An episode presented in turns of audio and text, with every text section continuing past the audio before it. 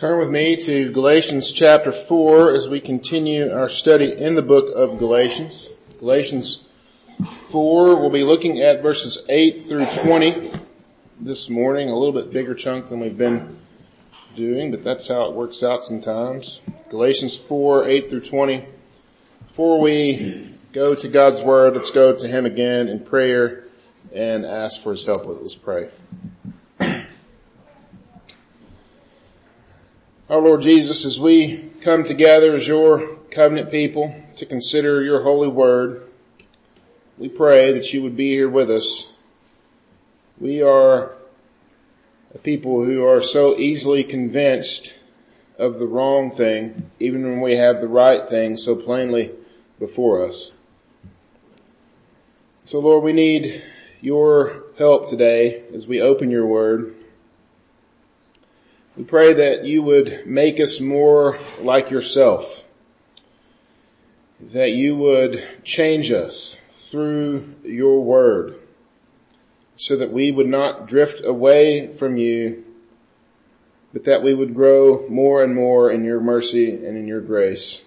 Lord, help us to, to know that. Help us to see that from the pages of your word. And we pray this in your name. Amen. So as I read through Galatians 4, it made me think of a story that some of you have probably seen the movie or you've seen the play or maybe even some of you have read the book and it's the story of Les Miserables. And the main character is a man by the name of Jean Valjean and he is a prisoner and he is originally a prisoner for stealing bread and then because he tried to escape sometimes he, he served up to 19 years in prison working in these work camps. And then he, at the very outset of the story, not spoiling a whole lot, I'm just at the very beginning, he uh, is set free from prison, and he struggles with life on the outside. And eventually, he finds this warm place to stay in the home of a bishop. And while he's there, he seizes the opportunity to steal a bunch of silver from the bishop, and is promptly caught and brought back into the bishop and the bishop hands him two extra candlesticks and says, you forgot these and tells him to go make an honest man of himself. Well, right after he leaves there, he sees a coin on the ground that a little boy dropped and he keeps the little boy from getting the coin, thus stealing the coin from the little boy. Right after he was given so much mercy. The story continues throughout the entire thing. It's, and the primary theme is Valjean's lifelong pursuit of shaking his criminal past, of resting in the freedom that he has. A very strong redemptive story. Movie's great, play is great. Uh, if you prefer the book, uh, then it's 1500 pages, maybe something to tackle this summer if you're interested in that, but very good. Highly recommended. Uh, his story is very similar to our own criminals who are set free and but who struggle with that freedom. And we show that struggle by continuing to want to live lives like a criminal. In fact, in many ways, we long for those shackles again. We want them. There's comfort in those shackles, at least is the way we see it. We long to look through the prison bars rather than experience the freedom that we have in Christ. And Paul, the apostle Paul is wrestling with the Galatian churches over this very issue. In our text today, we see a bit of Pastor Paul coming out as he kind of takes a corrective tone with the Galatian churches. And I think it's very instructive for us. We'd be, we'd do well to have Pastor Paul come in here and we have that. We have the Word of God here before us because we demonstrate these very same tendencies. And he gives us examples and speaks of his own pain even when shepherding those churches. Not only are these words an apostle to the churches, but these are the words of living God to his people.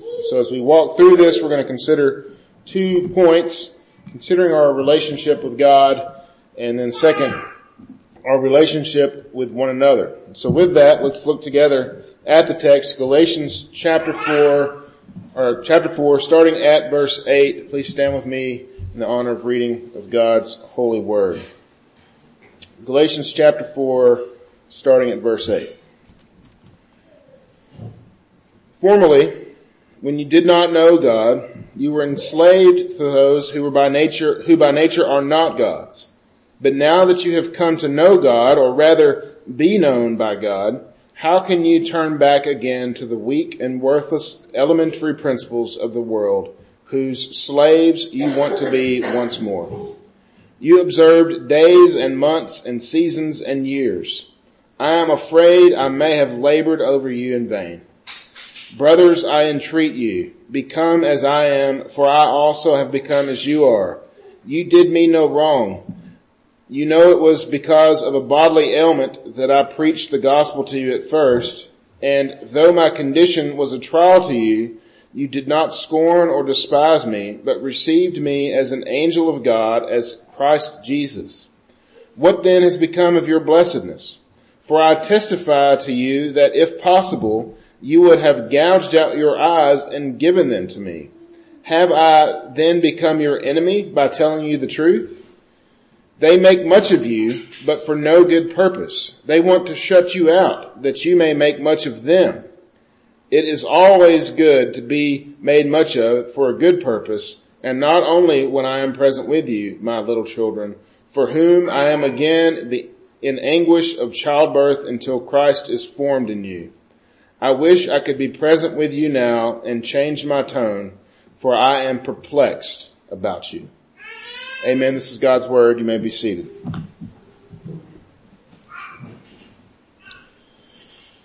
So for context, one of the primary themes of Galatians is the concept of sonship, and we've been looking at it for the last several weeks that as Christians we have this spirit of sonship because we have received the adoption as children of God. Obviously this extends not only to the men in the faith, but also to the women of the faith, the sons and daughters of God. We share in the divine inheritance of Christ. Because of our union to Christ, the scripture calls us joint heirs with Jesus. But there's another component to this. We don't simply have a legal arrangement with God. It's not as if he signed the adoption papers, the legal papers concerning our adoption and then left us on our own to fend for ourselves as we wait here to go to heaven one day. Sadly, much of evangelical Christianity acts this way as we have placed a premium on the day and time that we have that salvation experience rather than living a life of faith. And this has only been exacerbated by things like social media. And sayings make their way around the world much faster than they used to and definitely much faster than God's word does anymore. And one of those sayings is, it's not a religion, it's a relationship. I'm sure you've heard that before. And while the spirit of that saying is good, the outworkings of it have not been. That mentality has created a church that sees little value in gathering, in the gathering of the saints, like we are here today, the corporate worship and the ministry of His Word, and much more value on sentimentality, on mysticism, on feeling close to God and not needing anything else in order to do that. It's just me and my friend God. In the name of relationship, we have exchanged truth for feelings, which is very similar to what's going on in the Galatian churches that Paul was dealing with. And Paul gives us a very good example here. That brings us to the first point, our relationship with God. Look again at verses 8 and 9. Formerly, when you did not know God, you were enslaved to those that by nature are not gods. But now that you have come to know God, or rather be known by God, how can you turn back again to the weak and worthless elementary principles of the world, whose slaves you want to be once more? Again, Paul is working with this picture of enslavement because it's a powerful picture. It really is the only way to describe our state before Christ, the state that we continue to live in even after Christ by choice. And that's what he is telling the Galatians here. That's why he's so perplexed, as he says in verse 20. He's just He just doesn't understand what's going on. He's confused by them. In verse 8 he says that we're enslaved by those who by nature are not gods. What is he alluding to here? Well, he's alluding to false gods, right? He's going to continue to build upon that more as we go through the text. But first he contrasts that enslavement with our current status with God. That enslavement to false gods is the exact opposite of being known by the one true God. And notice how he frames this. But you not, but now that you have come to know God, or rather, to be known by Him, it wasn't as if one day we stumbled upon the God of the universe by happenstance. Oh, there He is. Well, okay then, that's not how that worked. Or even according to our reason. You've heard some people say, well, I studied all the things and I come to a reasonable conclusion that this is the one true God. I'm proud of you, but you didn't do that on your own, brother or sister. You did that because you were first known by Him. Philip Ryken, in his commentary, uses an illustration of an orphanage Imagine a man visiting an orphanage and adopting one of the children there, and there had been no previous relationship between the man and the child. There was now a legal relationship between a parent and a child. Not only that, the father will take that child home and make available all of his resources to the child, as a parent does, right? The child has the option of growing up in a home with a father and every kind of provision, right? In, in that spirit of adoption. All because of the father's initiative in that relationship.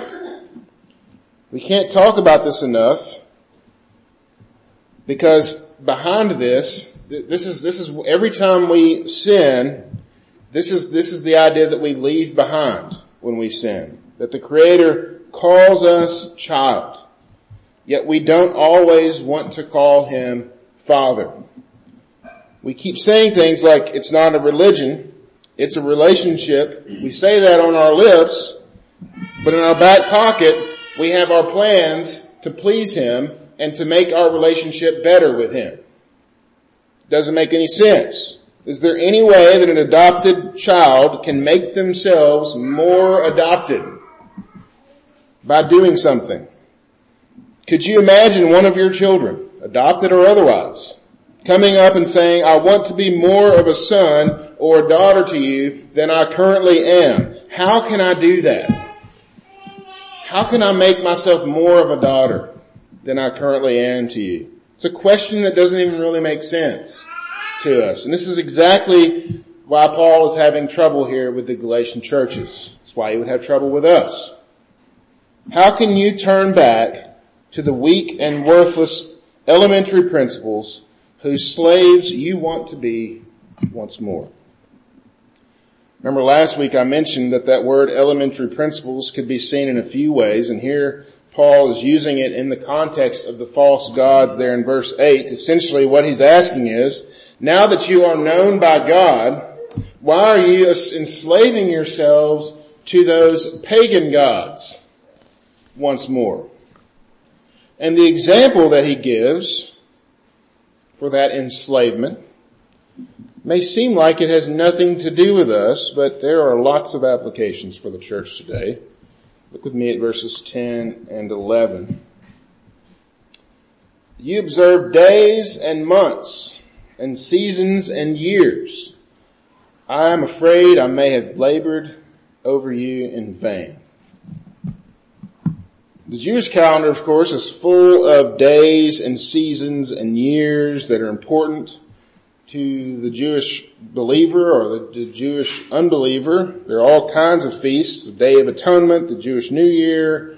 There's uh, Hanukkah, which wasn't necessarily a biblical thing, but it was still a very important holiday to the Jews because of their history. There was, of course, Passover, and then there was the weekly holiday that they had called the Sabbath. And each of these were not only important to the Jewish folks, but they also defined their religion. It was literally how they interacted with God. To truly feel close to God, a true Jew practiced all the days, all the months, all the years. The closer you are to God, the, the, your closeness to God is proportional to the amount of Jewishness you exhibited. The Judaizers, of course, were making a really big deal about circumcision. We've been talking about this, but from Paul's tone here, it's obvious that they were making the idea of these holidays and these special times a big deal as well. And we wouldn't know anything about that in the church today, right? Following holidays in order to show the magnitude of our faith, in order to feel closer to God. We wouldn't know anything about that, would we? Christianity is full of holidays. Some of them have even attached themselves, I wouldn't say attached themselves, we've attached to them some biblical significance. For a few of those holidays, we've attached so much significance to them that they even sometimes seem to have some biblical merit. Right? We're like, what do you mean that's not in the Bible? How can you be a Christian and not celebrate Easter? How can you be a Christian and not celebrate Christmas? Even me saying that may have caused a few of you to cringe a little bit. Is Mike suggesting that we not celebrate Easter? Not at all. It's not wrong to celebrate Easter or Christmas any more than it's wrong for you to choose not to eat meat on Fridays. Or to give up chocolate for a month. Or to have all the mothers stand up one day out of the year and clap for them. Or to sing My Country Tis of Thee in the church on 4th of July. If Christmas and Easter bring us closer to God, then why do we need Jesus? Can't we just go all in on Christmas and Easter? Maybe throw a Mother's Day in there to boot? To fill our closeness quota for the year?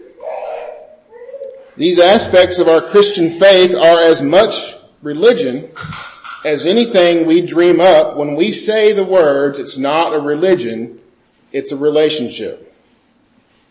And if we believe they bring us closer to God, then we don't understand how sinful we are without Jesus. And we don't understand that only Jesus brings us closer to God. Why do we preach the gospel of Jesus every week? Because we don't need more religion. We need more Jesus. And where do we hear about them? Where do we hear about Jesus? Here. In the corporate worship of the saints, in the songs that we sing together, in the prayers that we pray, in the sacrament that we take together. Yes, it is a relationship and thanks be to God that our closeness in that relationship isn't dependent upon how religious we are. Because if it was, we'd all be doomed. And the holidays thing can be translated really to any act that we think, that we think somehow moves the meter between God and us. Jesus is the only one who's ever moved it, and it's currently at a hundred. But we're suckers for this kind of thing.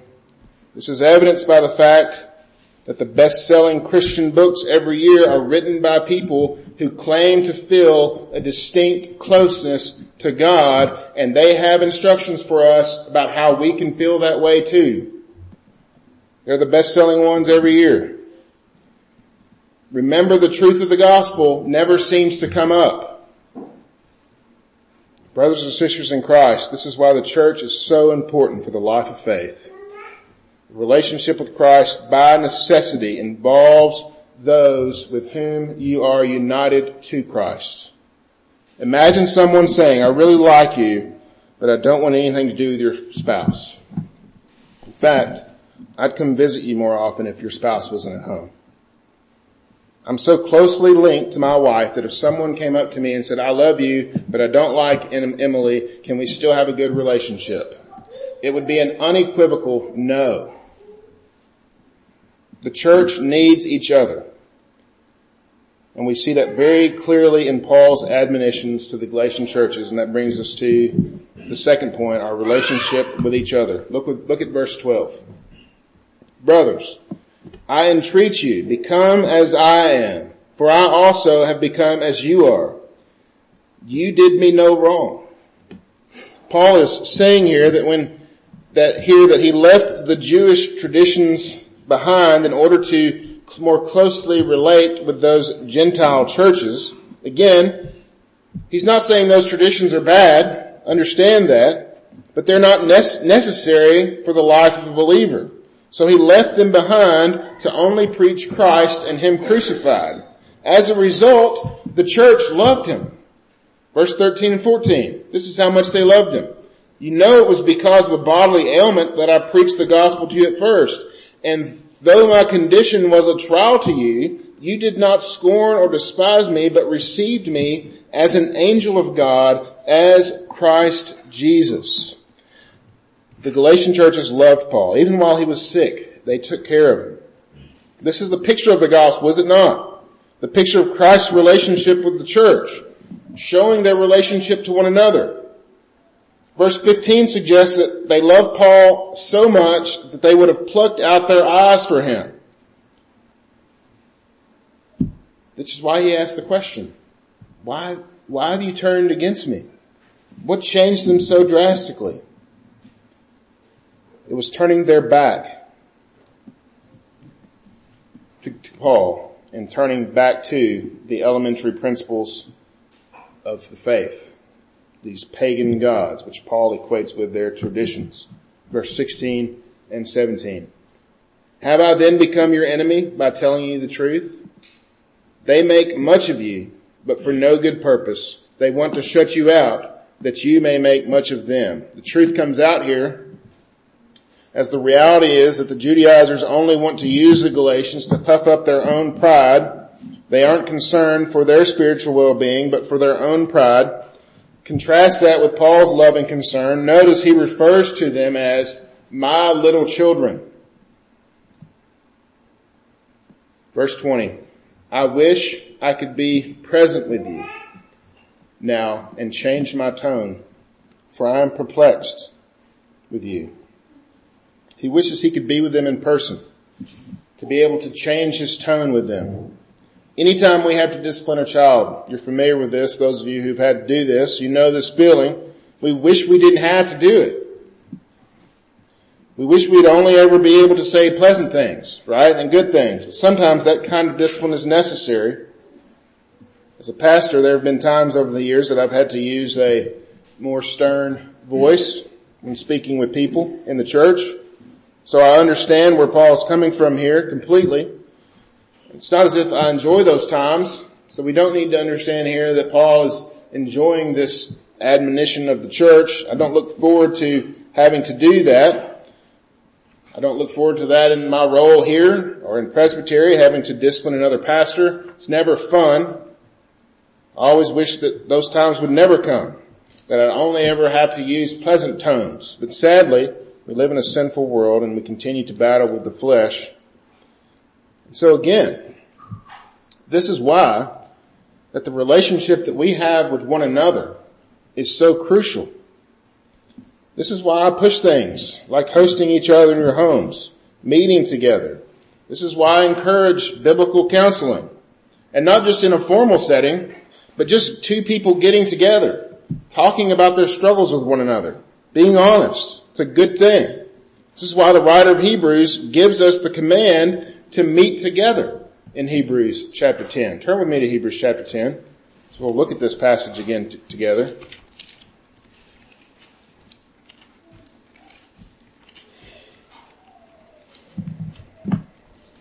Just going to read 19 through 25 so we can get some of the context, especially considering the context we have in Galatians.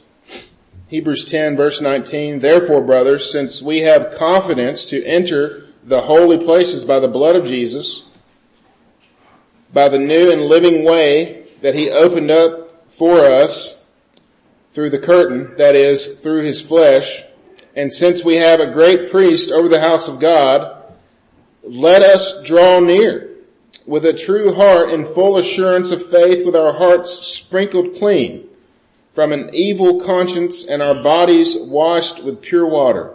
let us hold fast to the confession of our hope, not to the elementary principles of the world, so to speak, but let us hold fast the confession of our hope without wavering. For he who promised is faithful. And let us consider how to stir one another up to love and good works. And how could we possibly do all those things? Well, he tells us, not neglecting to meet together, as is the habit of some, but encouraging one another and all the more as you see the day drawing near. We have this great thing that has happened. We have been given access to the relationship with God directly. We are considered His sons and daughters through adoption. He came to us and now we can go to Him. And we demonstrate this when we meet together as His people. The relationship that we have with one another shows the shared relationship that we have with the Father and this is why we should not neglect meeting together, but encourage one another as we wait for the return of Jesus. We should continually be stirring one another up to love and to good works. And then when we see someone, understand this too, when we see someone drifting toward that enslavement of the elementary principles, what do we do? As we're gathering together, we pull them back. Right? This isn't just the job of the elders and the pastor. This is the job of the entire group. To pull them back. I mean, if you ever, if you ever come to me for counseling, I'm only going to tell you one thing. I'm going to tell you the gospel. Because that's all you need. You need the gospel. Those times when we are drifting away, it's not because we need three things to make us better people. It's because we're forgetting the gospel of Jesus Christ. And we need Jesus. We don't stop needing Him because we have a legal relationship with Him. In fact, we need to be daily reminded of that. That we can never slip away from Him in the slightest. Christians, we are sons and daughters of the King. We are known by the Creator. He has redeemed our souls as we sang this morning, taking our sin and assigning to us His very righteousness. Stop running to those shackles that enslave. Stop trying to lock yourself back into that prison cell thinking that you have to work for nearness to the Father. You are free. Rest in Jesus. Live a life in relationship to Him, free from the bondage of sin and death If you're here today and you're not a believer, the answer is the same for you. There's no secret formula at all. There's no words to repeat after me or anything like that. Jesus came preaching two things, repent and believe. Repent, turn from your life of sin, believe, believe that Jesus is Lord, that He has been risen from the dead, and you can be saved. If you remain in your sin, the wrath of God remains on you. Instead, turn to Jesus, call upon His name and be saved. In conclusion, brothers and sisters in Christ, stop turning back to the weak and worthless elementary principles of the world. We all have Jesus and we have all of Jesus. So live as if that's true and offer that hope to the lost world. Let's go to Him in prayer.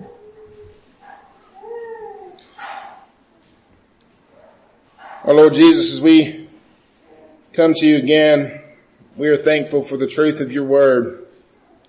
Lord, help us as we continue to turn back to those weak and worthless elementary principles of the world. Help us to turn only to you and to find rest and peace in you. And Lord, help us to give this message to a lost world. We pray this in Jesus' name. Amen.